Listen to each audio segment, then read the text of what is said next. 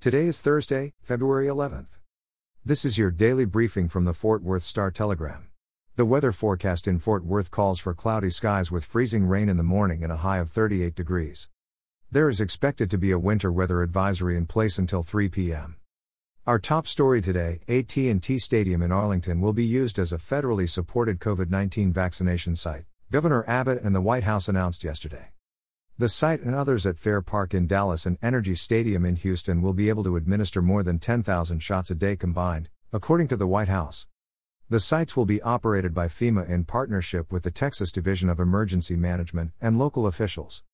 FEMA will supply the vaccines for the pilot sites, and they won't come from the state's existing allotment, the Texas Department of State Health Services said. Details about signing up for appointments at the sites, which are expected to open February 24, will be released in the coming days, Abbott's office said. In local news, all Tarrant County COVID 19 testing sites will be closed today due to winter weather. Freezing rain was expected to continue after 6 p.m. yesterday as temperatures remained below freezing. Rain was expected overnight and into this morning with a possible mix of freezing rain and sleet, according to the National Weather Service in Fort Worth. County officials had not responded to questions about what those with scheduled appointments for today should do. Be sure to check star-telegram.com for updates to this story. In more pandemic news, Tarrant County reported 1,311 new coronavirus cases and 20 additional deaths yesterday. Mansfield became the third city in the county to surpass 100 COVID deaths.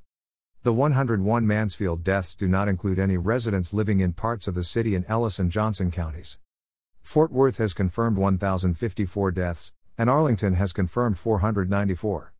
North Richland Hills has the fourth most deaths in the county with 92. COVID 19 hospitalizations accounted for 18% of the total number of hospital beds countywide, the lowest it has been since December 14. That rate reached a high of 38% on January 10.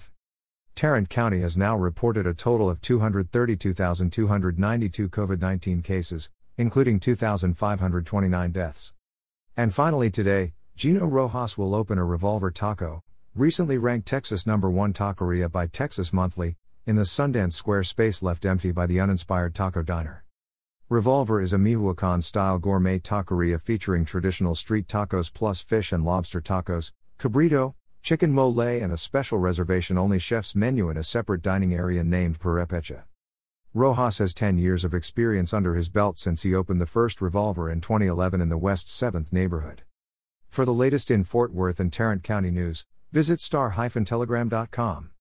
Before you go, Return Man is a new podcast celebrating the life and investigating the suspicious death of Lancaster, South Carolina's only Super Bowl champion, Jim Duncan. From the Rock Hill Herald, find Return Man at heraldonline.com slash returnman, on the iHeartRadio app, or wherever you get your podcasts.